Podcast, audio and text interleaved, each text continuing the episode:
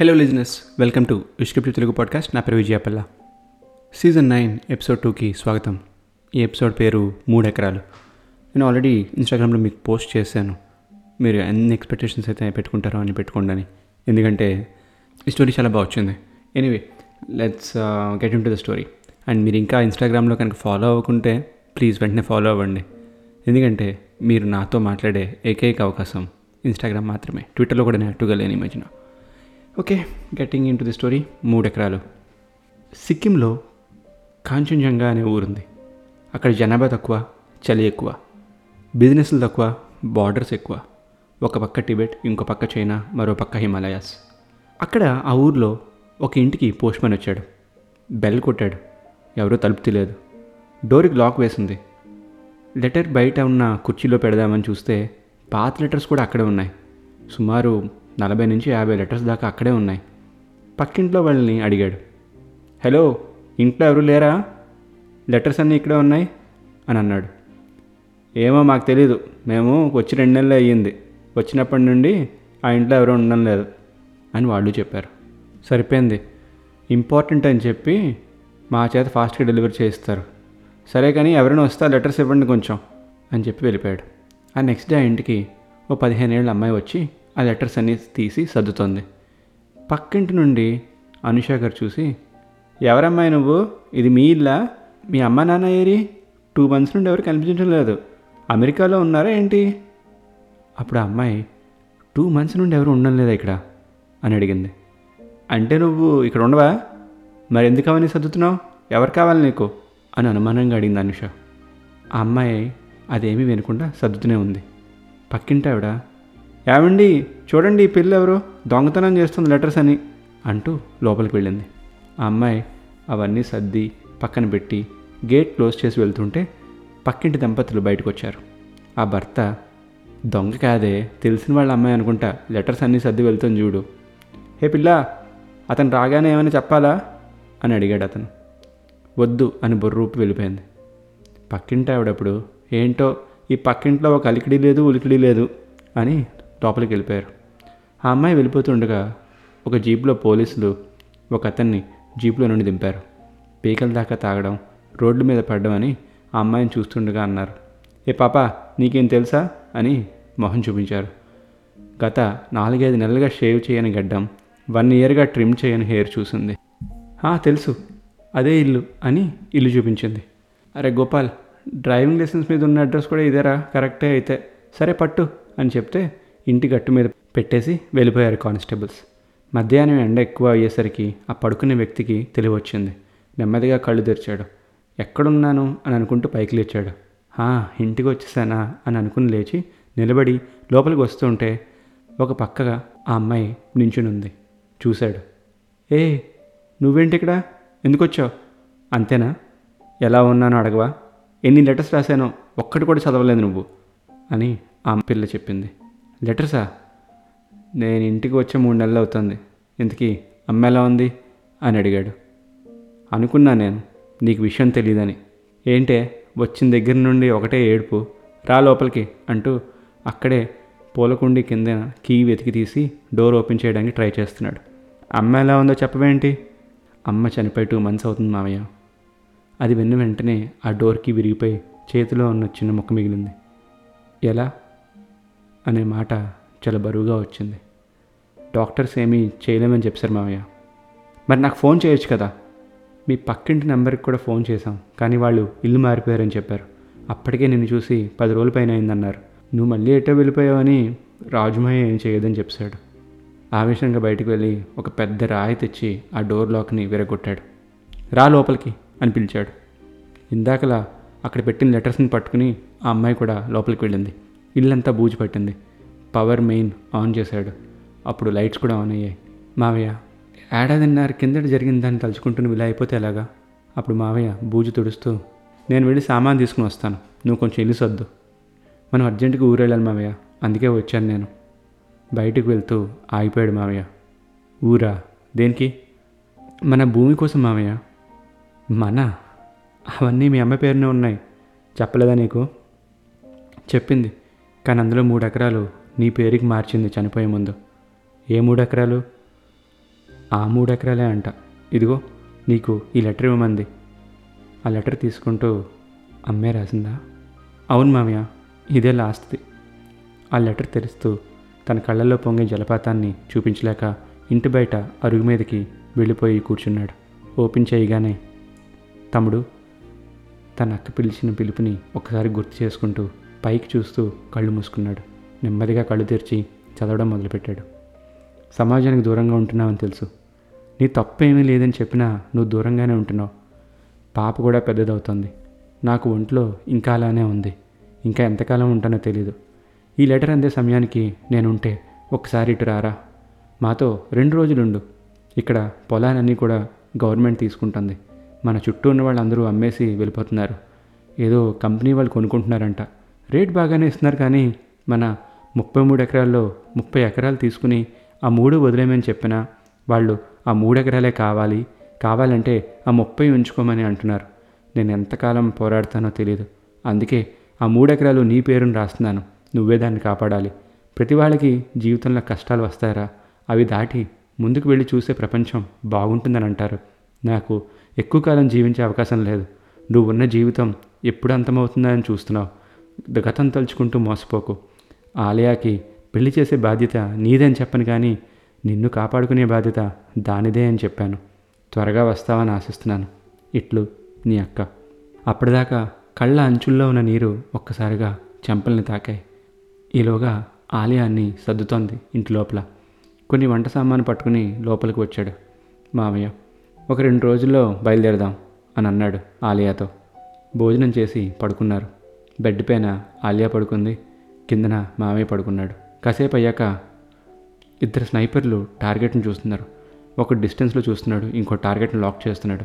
ఇద్దరు కెమఫ్రాజ్లో ఉన్నారు. పైన ఒక ఈగలు ఎగురుతోంది. సడన్గా బుల్లెట్ సౌండ్. ఇంకో ఫ్లాష్గా లారీ అండ్ ఆటో యాక్సిడెంట్ మావే డ్రీమ్లో వచ్చింది. వెంటనే మావే లేచిపోయాడు. వెళ్ళి మొహం కడుక్కొని బ్యాగ్ సర్దుకున్నాడు. కొంచెం తెల్లారగానే ఆలియాని నిద్రలేపాడు. ఏంటి మావయ్య ఏంటి ఇంత ఎర్లీగా? మనం ఇప్పుడే స్టార్ట్ అవుతున్నాం. ఇప్పుడా? అదేంటి? టూ త్రీ డేస్ అన్నావు కదా? కదా? మళ్ళీ నేనే వెంటనే అంటే క్వశ్చన్ ఎందుకు చేస్తున్నావు? వెళ్ళి రెడీ అవ్వు. అమ్మ చెప్పింది నీ గురించి. ఏమని? అని చాలా సర్ప్రైజింగ్గా అడిగాడు మావయ్య. మొండి ఫెలో అని. సరే సరే నేను వెళ్ళి క్యాబ్ని తెస్తాను అని చెప్పి మామయ్య వెళ్ళి క్యాబ్లో సామాన్ అంతా ఎక్కించాడు. ట్రైన్ స్టేషన్కి రీచ్ అయ్యారు. ట్రైన్ కోసం వెయిట్ చేస్తున్నారు. ఎందుకు మామయ్య హఠాత్తుగా బయలుదేరదామన్నావు పీడకలు ఏమైనా వచ్చిందా? అదేం లేదు. అక్కడ పని పూర్తి చేసేద్దామని అనుకుంటున్నాను అంతే. ఎందుకీ? మన చుట్టుపక్కల ఉన్న వాళ్ళందరూ పొలాలు ఇచ్చేశారా ఆలియా? వాళ్ళు ఇవ్వలేదు కానీ ఇవ్వాల్సి వచ్చింది. మన ఊరి పెద్ద దొరబాబు ఉన్నాడు కదా వాడేమీ అనలేదా? అసలు వాడే కదా ఇదంతా మొదలుపెట్టింది. వాడి పొలం కూడా ఇచ్చేశాడు. మరి ఏం కొడుతున్నారో ఏంటో. ఈలోగా ట్రైన్ వచ్చింది. ఎక్కారు. ఆలియా పడుకుంది. మామయ్య అలా కూర్చుని విండోలోండి బయటికి చూస్తున్నాడు. కాసేపు అయ్యాక ఆలియా లేచింది. ఏంటి మావయ్య నువ్వు పడుకోలేదా? లేదు పడుకుంటే ఎల్లప్పుడూ పడుకున్న వాళ్ళు కనిపిస్తున్నారు. అందుకే ఎంత వీలైతే అంత మెలకుగా ఉంటున్నాను. ఆలియా మీ నాన్న గురించి మీ అమ్మ ఏం చెప్పింది? మీ నాన్న నీకు గుర్తున్నాడా? "హా, చెప్పింది అమ్మ నాన్న పేరు మీద బస్ షెల్టర్ కూడా కట్టించారు ఊర్లో. రాజు మామే చూసుకున్నాడు అదంతా. రాజు ఇంకా ఊర్లోనే ఉంటున్నాడా? ఇంకెక్కడికి వెళ్తాడు? నువ్వు అందకపోయేసరికి రాజు అమ్మ కార్యక్రమాలన్నీ చేశాడు. మీ అమ్మ నాకెంతో వాడికి కూడా అంతేలే. అదే అన్నాడు రాజుమామే కూడా. మీరిద్దరూ మంచి ఫ్రెండ్స్ అని ఊర్లో అందరూ చెప్తూ ఉండేవారు. అవును వాడు లేకుండా నేను నేను లేకుండా వాడు ఎక్కడికి వెళ్ళేవాళ్ళం కాదు. మామయ్య నాన్న జ్ఞాపకాలన్నీ కూడా అలా గుర్తు తెచ్చుకున్నవే గుర్తుకొస్తున్నాయి. చాలా సంగతులు మర్చిపోయాను. ఎప్పుడూ ఆ రెండు మూడే గుర్తొస్తుంటాయి నాకు బొమ్మలు ఇవ్వడం నన్ను నడిపించడం అంతే. ఆయన ఇంకా చాలా చేశారని తెలుసు కానీ నాకు అవి ఏమీ గుర్తు రావడం లేదు. ఇంకా కొన్నేళ్ళలో ఇది కూడా గుర్తుండదేమో అనిపిస్తోంది. అవునా అలియా మనం వాస్తవం చూడకుండా కళ్ళు మూసుకోవచ్చు కానీ జ్ఞాపకాలన్నీ కళ్ళు మూసుకున్న మదిలోనే ఉంటాయి. ఈలోగా టీ టీ టీ అని ఒక టీ వాడు వచ్చాడు. ఒక టీ బాబు. మావయ్య నువ్వు నాన్న ఆర్మీలో చేశారు కదా ఎందుకని నువ్వు మాత్రం వచ్చేసావు? నాన్నెందుకు ఇంకా కొనసాగించారు అప్పట్లో? కొంచెం పెద్ద కదే అది. నీకు సింపుల్గా చెప్పడానికి ప్రయత్నిస్తాను. సరే మామయ్య చెప్పు. మనం ఇంకా చాలా దూరం వెళ్ళాలిలే. మీ నాన్న కూడా మన ఊరే. నాకన్నా ఆరేడేళ్ళు పెద్దవాడు. నేను రాజు ఊర్లో తిరుగుతూ ఉంటే మన ఊర్లో నుండి ఆర్మీలో జాయిన్ అయిన మొదటి వ్యక్తి మీ నాన్న. అప్పటికి ఇంకా పెళ్ళి కాలేదు. ఏడాదికి ఒక నెల వచ్చి ఉండేవాడు. ఊర్లో మంచి చెడు చూసుకునేవాడు. అక్కే అడిగింది మీ నాన్నని. నన్ను కూడా ఆర్మీలో జాయిన్ చేయమని. ఎగ్జామ్లు టెస్ట్లు ఫిజికల్ అన్నిటికీ మంచిగానే చెప్పాడు మీ నాన్న. నేను సెలెక్ట్ అయ్యాను. రాజు అవ్వలేదు. వాడికి విజన్ ప్రాబ్లం ఉందని చెప్పారు. మీ నాన్నున్న బెటాలియన్లోనే నేను జాయిన్ అయ్యాను. ట్రైనింగ్ అంతా అయ్యింది. మొదట్లో చాలా కష్టంగా ఉండింది. మీ నాన్న ఉన్నాడని ధైర్యంతో ముందుకెళ్ళిపోయాను. ఒక అసైన్మెంట్కి వెళ్ళాం. మేమిద్దరం స్నైపర్స్. నేను డిస్టెన్స్ని చూస్తే మీ నాన్న టార్గెట్ని ఫినిష్ చేయాలి. అలా మేము చాలా మిషన్స్ చేసాం అండ్ అన్నీ సక్సెస్ఫుల్ మమ్మల్ని కేయాస్ క్రషర్స్ అని పిలిచేవాళ్ళు. తర్వాత మీ అమ్మ నాన్న పెళ్ళి చేసుకున్నారు. అంటే మన ఊర్లో అందరికీ తెలుసు వీళ్ళు ఒకరిగా కొంటే ఇష్టమని. ఆ పెళ్ళిలోనే నేను మీ అత్తని చూశాను. ఆమెకి నేనంటే ఇష్టమని తెలిసింది. ఆ వచ్చే ఏడాది సెలవులకు వచ్చినప్పుడు నువ్వు పుట్టావు. అప్పుడే నేను పెళ్ళి చేసుకున్నాను. మీ అత్త ఒక కండిషన్ పెట్టింది పెళ్ళికి ముందు. ఆ విషయం నేను మీ అమ్మ నాన్నకి చెప్పలేదు. నన్ను ఫీల్డ్ జాబ్ నుండి డెస్క్ జాబ్కి మూవ్ అవ్వమని అడిగింది. నేను కూడా సరే అని డెస్క్ జాబ్ ఓకే చేశాను. ఆ విషయం మీ అమ్మకి నచ్చలేదు. చెప్పకుండా చేశానని కాదు. మీ నాన్నకి తోడుగా ఉండనని. మీ నాన్నకి వేరే పార్ట్నర్ని వేస్తారు నేను లేకపోతే. కానీ ఆ ర్యాప్ ఉండదు కదా నాతో ఉన్నట్టు. ఎన్నో అవర్స్ డేస్ అదే స్పాట్లో ఉండిపోయేవాళ్ళం. కొత్త కుర్రాడితో అది అడ్జస్ట్ అవ్వడం కొంచెం కష్టం. బట్ మీ నాన్న ఏమీ కంప్లైంట్ చేయలేదు. అలా రెండు మూడేళ్ళు గడిచాయి. నేను ఢిల్లీలో డెస్క్ జాబ్లో ఉన్నాను. మీ నాన్నకు కూడా జాబ్ వెతికాను. నువ్వు కూడా పెద్దదాని అవుతున్నావు కదా ఇంకా ఫీల్డ్లోకి వద్దని సజెస్ట్ చేశాను. అదే లాస్ట్ మిషన్ అన్నాడు. మా బేస్ క్యాంప్ నుండి ఒక ఫోన్ వచ్చింది. మిషన్ ఫెయిల్ అయ్యిందని. కొత్త కుర్రాడు ఏదో చిన్న తప్పు చేశాడని చెప్పారు. మిషన్లో తప్పు అనేది ఉంటుంది. చిన్న తప్పు పెద్ద తప్పు అని ఉండదు. ఎందుకంటే ఏ తప్పు జరిగినా పోయేది ప్రాణమే. ఈ విషయం నన్నే మీ అమ్మకి చెప్పమన్నారు. నువ్వు స్కూల్లో ఉన్నావు. అక్కకి చెప్పడానికి ధైర్యం చాలలేదు. ఒక విధంగా నేను దీనికి కారణం అనిపించింది. నేనే కనుక ఉంటే ఆ మిషన్ కూడా సక్సెస్ అయ్యేదేమో. చాలా బాధపడ్డాను. అమ్మని కలిసి విషయం చెప్తే చాలా బాధపడింది. ఒక ఐదు నిమిషాల తర్వాత మళ్ళీ నార్మల్గానే బిహేవ్ చేసింది. ఇది ఆమె ఎప్పటి నుండి ఎక్స్పెక్ట్ చేస్తున్న విషయమే అన్నట్టు మాట్లాడింది. తప్పంతా నాదే నేనంటే అలాంటిది ఏం మనసులో పెట్టుకోకని చెప్పింది. అప్పుడే మీ అమ్మని నిన్ను నాతో ఢిల్లీకి తీసుకుని వెళ్దామని అనుకున్నాను కానీ ఆ ఊర్లో జనం ఉండగా మీ అమ్మకి అండగా వాళ్ళు నిలుస్తారని ఆ భూమి వదిలి రానని చెప్పింది. అమ్మ ఎప్పుడు ఒకటి చెప్పేది మామయ్య. ఏమని? అని ఆశ్చర్యంగా అడిగాడు మళ్ళీ. మామయ్య నువ్వు చాలా నవ్వుతూ ఉండేవాడు ఊర్లో అని. నాకైతే నమ్మబుద్ధి కాలేదు. సర్లే మన స్టేషన్ రావడానికి ఇంకొక నాలుగైదు గంటలు పడుతుంది కానీ కాసేపు పై బెర్త్కి వెళ్ళి పడుకో. నేను ఇక్కడే పడుకుంటాను అని మావయ్య అన్నాడు. ట్రైన్ ఫాస్ట్గా వెళ్తుంది. ఒక ఆటోని లారీ గుద్దేసి అందులో ఒక ఆమె పిల్ల తుల్లిపోయారు ఆటోలో నుండి. వెంటనే ఆమె కళ్ళిద్దరు చూశాడు. పైనుండి ఆలియా కూడా చూసింది. కిందకి దిగింది. ఏంటి మావయ్య? అదే పీడకల కల? అయితే మళ్ళీ మళ్ళీ అదే రాదు. కానీ జరిగిన గతం కదా పదే పదే వెంటాడుతుంది అని అన్నాడు మావయ్య. అసలు ఎలా అయింది మావయ్య యాక్సిడెంట్? అత్త అండ్ పాపకి మీ నాన్న చనిపోయాక నేను వెనక్కి వచ్చాను. కొన్ని నెలలు పిచ్చెక్కింది. నా వల్లే ఇదంతా అయ్యిందని తరచూ గొడవ ఎక్కువ అయ్యేది మా ఇద్దరికి. కొన్ని రోజులు వాళ్ళు ఊరు వెళ్ళిపోవడానికి నిశ్చయించుకుంది మీ అత్త. నేను వద్దంటున్న ఆటోలో రైల్వే స్టేషన్ బయలుదేరింది. అంతే తెలుసు నాకు. కాసేపు అయ్యాక పోలీసులు ఫోన్ చేశారు. ఆటోకి యాక్సిడెంట్ అయిందని. బైపాస్ రోడ్ మీదుగా వన్ వేలో రాంగ్ సైడ్లో లారీ వచ్చి గుద్దేసిందని. జీవితంలో దెబ్బ మీద దెబ్బ పడడం అంటే అదే. ఇంకంతే. ఎవరితోని మాట్లాడబుద్దే లేదు. ఎవరి దగ్గర ఉండబుద్దే లేదు. వీరందరికీ దూరంగా ఉందని డిసైడ్ అయ్యాను. కానీ ఆటో అండ్ లారీ నన్ను ఏమీ మర్చిపోలేకుండా చేస్తున్నాయి. ఇంతలో వాళ్ళ ఊరు కూడా వచ్చింది. వాళ్ళిద్దరూ రెడీ అయ్యారు దిగడానికి. దిగిన వెంటనే ఒక ఆటోలో వాళ్ళ ఇంటికి వెళ్ళారు. ఇంటికి చేరగానే కాళ్ళు కడుక్కున్నారు. ఇంతలో ఎవరో తలుపు తట్టారు. మామయ్య వెళ్ళి డోర్ ఓపెన్ చేయగానే అక్కడ ఎదురుకుండా రాజు ఉన్నాడు. ఎన్నాళ్ళేంద్ర నేను చూసి? ఆలియా అంతా చెప్పేసిందా నీకు ఇక్కడ కబుర్లు? నువ్వేమీ మారలేదురా రాజు. అలానే ఉన్నావు. ఆ, నువ్వు మాత్రం బాగా మారావురా. పద అలా బయటికి వెళ్ళొద్దామని రాజు మామయ్య ఊర్లోకి వెళ్ళారు. అరే రాజు ఈ పొలాలు అమ్మేసి జనం ఎక్కడికి వెళ్తున్నారు? ఎక్కడ వెళ్ళాలో తెలియదురా వాళ్ళకి. అమ్మేస్తే డబ్బు వస్తుందని తెలుసు. ఆ డబ్బుతో ఏం చేయాలో తెలియదు మళ్ళీ. అదిగో అక్కడ చూడు సూర్యరావు ఉన్నాడు. "ఆ, అదేంటి అలా అయిపోయాడు? ఇరవై ఎకరాలు మాగానే ఉండేది కదా వాడికి. ఉండేదిరా అది అమ్మేశాడు. ఎకరంకి లక్ష చొప్పున ఇస్తా అన్నారు. వన్ ఇయర్లో అంతా పోయింది. మళ్ళీ ఇక్కడికి వచ్చాడు. చూడు. ఈ లోపల బోలెడన్ లారీలు ఇసుకని తీసుకుంటూ పొలం మట్టిని పట్టుకుని వెళ్తున్నాయి. రాజు అసలు ఏం కడదామని ప్లాన్ చేస్తున్నారు ఇక్కడ? దొరబాబు ఇదంతా చేస్తున్నాడని ఆలియా చెప్పింది. దొరబాబు గారు జస్ట్ బినామీరా. వాడి మేనల్లుడు అమెరికా నుండి వచ్చాడు. వాడు కొన్ని కంపెనీస్తో టైఅప్ అయ్యాడు. వాళ్ళు ఇక్కడ పార్కు మల్టీప్లెక్స్లు ఏవేవో స్టార్ట్ చేశారు. ఓ మనం పొలం కూడా అడిగారని అక్క ఉత్తరంలో చెప్పింది. ఆ, మన మూడెకరాలు అడిగారు.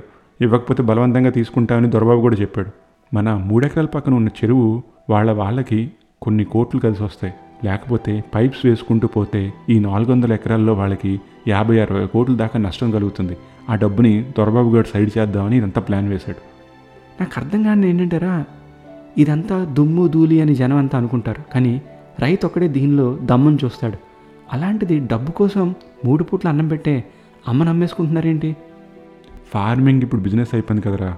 రైతు పది మంది కోసం కష్టపడి వ్యవసాయం చేస్తున్నాడు. కానీ తను తినడానికి మాత్రం సరైన తిండి లేదు ఉండడానికి ఇల్లు లేదు. వ్యవసాయం కూడా ఒక వ్యసనం లాంటిదే. ఏమీ రాదని తెలిసినా చేస్తూనే ఉంటారు కొందరు. అందుకనేమో దీన్ని వ్యవసాయం అన్నారు. సాయం చేయాలి కానీ ఫలితం ఆశించకూడదేమో. బాగా చెప్పారు రాజు. సరే కానీ త్వరబాబు వాడిని ఒకసారి ఈవినింగ్ కలుద్దాం. ఈ పంచాయతీ ఏంటో తేల్చాలి. అప్పుడే ఇక్కడ నుండి క- వెళ్తాను. వాడింతకు ముందు దొరబాబు కాదురా. కొత్తగా మర్డర్స్ కూడా చేస్తున్నాడని విన్నాను. మన పక్క వీధిలో రాంబాబు కూడా వాళ్ళ నాన్న కనిపించకుండా పోయి నాలుగు నెలలు అవుతోంది. వాడి పొలం కూడా దొరబాబు గారికి ఇచ్చేసాడని దొరబాబు గారు డాక్యుమెంట్స్ చూపెట్టాడు. రాంబాబు గారు డబ్బులైనా ఇవ్వరా అంటే మీ నాన్న డబ్బు పట్టుకుపోయి ఉంటాడు అని చెప్తున్నాడు. అదేంటి? రాంబాబు వాళ్ళ నాన్నకి రేట్ ఇక్కడ కదా? అదే కదా. ఎక్కడికి వెళ్ళిపోతాడు కొడుకుని వదిలేసి? వీడేదో చేశాడని అందరూ అనుకుంటున్నారు. ఏంట్రా ఇలా తయారైంది ఊరు? చాలా దారుణాలు జరిగాలే ఆ నెక్స్ట్ డే మార్నింగ్ తలుపు కొట్టున్నట్టు అనిపిస్తే ఆలియా వెళ్ళి డోర్ ఓపెన్ చేసింది. ఎదురుకుండా దొరబాబు ఉన్నాడు. ఏంటి దొరబాబు? ఇలా వచ్చారు ఉదయాన్నే? మీ మామయ్య ఉన్నాడా? పడుకున్నాడు అనుకుంటాను. సరే పడుకోండి. ఇదిగో మీ డాక్యుమెంట్స్. మీ పొలాలు ఏమీ వద్దు. ఇందాక ఇంజనీర్తో మాట్లాడాను. మీ పొలాలకి ఆనుకున్నగా ఉన్న పొలాలన్నీ కూడా టచ్ చేయడం లేదు ఎవరును. ఇది మీ మామయ్యకి మాత్రం చెప్పేసి నేను వస్తా. అని చెప్పి దొరబాబు వెళ్ళిపోయాడు కంగారుగా. ఆలయ అప్పుడు మామయ్య మామయ్య అని అరుస్తూ పరిగెట్టింది. అక్కడ రాజు ఉన్నాడు కానీ మామయ్య లేడు. రాజు దొరబాబు వచ్చాడు అని దొరబాబు చెప్పిందంతా రాజుకి చెప్పింది. చెప్పి ఆశ్చర్యపోయింది. మామయ్య ఎక్కడున్నాడు? ఎలా చేసాడు ఇదంతా ఒక్క రోజులో? ఈ విషయం నేను అర్జెంటుగా నా ఫ్రెండ్స్కి పక్క వాళ్ళకి చెప్పాలి అని పరిగెత్తుకుంటూ వెళ్ళిపోయింది ఆలియా. నిన్న నైట్ ఇచ్చిన జలస్కి గజగజగా ఫీల్ అయినట్టున్నాడు దొరబాబు గడ అని రాజు తనలో తను నవ్వుకున్నాడు. అప్పుడు నైట్ జరిగిందంతా గుర్తు తెచ్చుకున్నాడు. అసలు ఏం జరిగిందంటే దొరబాబుని కలవడానికి రాజు అండ్ మావయ్య ఇద్దరూ వెళ్ళారు. అప్పుడు దొరబాబు హా, రండి రండి. ఎలా అయింది ప్రయాణం? నిన్ను ఆనందంగా పలకరించాలో బాధలో పరామర్శించాలో తెలియడం లేదు. అని అన్నాడు మావయ్యని చూస్తూ. ఇప్పుడు నువ్వు ఎలా పలకరించినా పర్వాలేదులే. చూస్తున్నావు కదా డెవలప్మెంటు? చుట్టుపక్కల ఊర్ల వాళ్ళు అసూయతో చచ్చిపోతారు ఎదవలు పని పూర్తయ్యాక తెలిసిపోతుందిలే దొరబాబు ఎదవ ఎవడయ్యాడనేది. మీ ఇద్దరు కూడా ఆ మూడు ఎకరాలు ఇచ్చేయండి. డబ్బులు ఇప్పిస్తాను మీకు. తెలిసిన వాళ్ళు కదా పడుంటుంది. నువ్వు ఏది ఇప్పించినా తీసుకోవడానికి ఇక్కడ ఎవ్వడు రెడీగా లేడు. అసలు మ్యాటర్ ఏంటంటే ఇందాక ఇసుగు పట్టుకుని వెళ్తున్న లారీలు చూశాను. అలాంటి లారీని ఆ కంపెనీలో కానీ నేను ఏడాదిన్నర క్రితన నా భార్య పిల్లలు ఉన్న ఆటోకి జరిగిన యాక్సిడెంట్లో చూశాను. ఇవన్నీ కలుపుకుంటూ పోతే అది నువ్వే చేయించావని అర్థమవుతుంది. ఏ యాక్సిడెంట్? ఏ ఊర్లో? ఏం మాట్లాడుతున్నావు నువ్వు? అని కొంచెం తడబడుతూ అడిగాడు దొరబాబు. నీకు తెలుసన్న విషయం నాకు తెలుసు. ఆ కేసుని నేను ఓపెన్ చేయించి అది యాక్సిడెంట్ కాదు మర్డర్ అని నేను కోర్టులో కేసు వేస్తాను. దయచేసి ఆ పని చేయకు. నాకు దానికి ఎటువంటి సంబంధం లేదు. అదంతా చేసింది నా మేనల్లుడు కళ్యాణ్. వాడే ఆస్తి కాస్తబడి ఇదంతా చేశాడు. ఆ మూడు ఎకరాలకి వారసులుగా నువ్వు నీ కుటుంబమే అని వాళ్ళే తిరిగి వస్తారని అలా చేశాడు. నాకు ఈ మధ్యనే తెలిసింది. లేకపోతే అసలు నేను చేయించేవాడినే కాదు. మా నువ్వు నేను ఒక ఊరు వాళ్ళమే కదా. నాకు ఓ రెండు పనులు చేసి పెట్టు. అప్పుడే నేను వదులుతా దొరబాబు. ఏంటో చెప్పు వెంటనే చేస్తాను. రేపు మార్నింగే మా పొలాలు మీకొద్దని ఒక లెటర్ రాసి మా దగ్గర ఉన్న పొలాల డాక్యుమెంట్లన్నీ తీసుకుని వచ్చి ఇంట్లో ఇచ్చే. తప్పకుండా తెస్తాను. ఇంకా రెండోది నీ మేనల్ ఇప్పుడు ఎక్కడ నాకు చెప్పు. వాడి ఫోటో కూడా నాకు పంపు. ఇగో ఇప్పుడే ఫార్వర్డ్ చేస్తాను. వాడు హైదరాబాద్కి వెళ్ళాడు ఏదో మినిస్టర్ని కలవడానికి. ఒకటి మర్చిపోకు. నీ మేనల్ చావుకు మాత్రం నేను కారణం కాదు. అది నువ్వే అని చెప్పి మామయ్య అటు నుండి అటు హైదరాబాద్కి బయలుదేరాడు. ఆ మరుసటి రోజు ఉదయం మూడెకరాలు పొలం దగ్గర చెట్ల కింద కూర్చుని అలా పొలం వైపు చూస్తున్నాడు. ఈలోగా ఆలియా పరిగెత్తుకుంటూ న్యూస్ పేపర్ పట్టుకుని వచ్చింది. పేపర్లో ప్రముఖ పారిశ్రామికవేత్త కళ్యాణ్ హఠాత్ మరణం అని న్యూస్ చదువుతూ ఆలియా మావయ్య దగ్గరికి వచ్చింది. మావయ్య నువ్వు సూపర్ అసలు. అమ్మ ఎప్పుడు చెప్పేది? ఏమని? అని ఆశ్చర్యంగా అడిగాడు మళ్ళీ మావయ్య. అదే అన్ని ప్రాబ్లమ్స్కి నువ్వు ఒక్కడవే సొల్యూషన్ అని. కానీ మామయ్య ఈ మూడెకరాల బదులు వాళ్ళు ఇంకో ముప్పై ఎకరాలు వేరే చోట ఇస్తాన్నారు కదా. ఎందుకు మనకి ఈ మూడు ఎకరాలు అంటే అంత ముఖ్యం? మీ అమ్మ ఈ మాట ఎప్పుడు చెప్పలేదా నీతో? లేదే ఎప్పుడేమి చెప్పలేదు. నేను అడిగాను కూడా. మాట దాటేసింది అంతే మీ తాతగారు మొదట కూలీ పని చేసింది ఈ మూడు ఎకరాలలోనే. ఎంతోమందికి అన్నం పెట్టిన నేలిదే అలాగే వారు చనిపోయాక ఇక్కడే వారిని ఈ చెట్ల కిందన పూడ్చాము. ఒకసారి కరువు వచ్చి అన్ని పొలాలు ఎండిపోతే ఈ ఊరికి ఈ చుట్టుపక్కల ఉన్న రెండు మూడు ఊర్లకి ఈ మూడు ఎకరాలే పండాయి. ఈ మూడు ఎకరాలే అన్నం పెట్టాయి. అది ఎలాగో ఏంటో ఎవరికి తెలియదు అది ఒక అద్భుతమైన కథగా ఈ ఊళ్ళో చెప్పుకుంటారు. అందుకే ఈ మూడు ఎకరాలంటే తాతగారికి అంత ప్రీతి. తాతగారు ఇంకో మాట కూడా చెప్పేవారు. రైతు లేని దేశం చెట్టు లేని పండు లాంటిదని. అందుకేనా అమ్మకి ఈ పొలం అంటే ఇంత సెంటిమెంటు? అది ఒక రీజన్లే. మీ అమ్మ ఎప్పుడో ఒకటి చెప్పేది. అప్పుడప్పుడు మనకి డాక్టరు లాయరు పోలీస్ అవసరం పడుతుందని. కానీ వాళ్ళందరితో మన అందరికీ మూడు పూట్ల అన్నం పెట్టే రైతు నిత్య అవసరం అనే విషయం మర్చిపోతున్నామని. అమ్మ చెప్పింది అమ్మ చెప్పిందని నువ్వు అన్నప్పుడల్లా నేను ఎందుకు ఆశ్చర్యంగా అడిగావాడిని తెలుసాలియా ఎందుకు మామయ్య? ఈ పొలం ఎవరికి ఇవ్వకపోవడానికి ఇంకొక రీజన్ నేను. నాకు మూడు వారాల వయసు ఉన్నప్పుడు నన్ను ఎవరో ఈ చెట్టు నీడనే వదిలేస్తే మీ అమ్మే నన్ను ఇంటికి తీసుకుని వెళ్ళి నన్ను సొంత తమ్ముళ్ళ పెంచింది. ఆ మాట చెప్పి అక్కడి నుండి మావయ్య ఇంటికి వెళ్ళిపోయాడు. మట్టితో సమానంగా మనము జీవించాలే కానీ మట్టిపై బ్రతికేసి మట్టిని తొక్కేసి ఉండాలని ఆశించకూడదు. సో అదండి మూడు స్టోరీ. మీకు నచ్చిందని ఆశిస్తున్నాను. మీకు నచ్చితే డెఫినెట్గా ఇన్స్టాగ్రామ్లో మెసేజ్ పెట్టండి. నచ్చకపోయినా సరే ఆర్ మీకు ఏమైనా డౌట్స్ ఉన్నా సరే నాకు ఇన్స్టాగ్రామ్ మెసేజ్ పెట్టండి. ఓకే మళ్ళీ కలుద్దాం. ఇంకో మంచి కథతో అప్పటిదాకా ష్ గప్ చెప్పు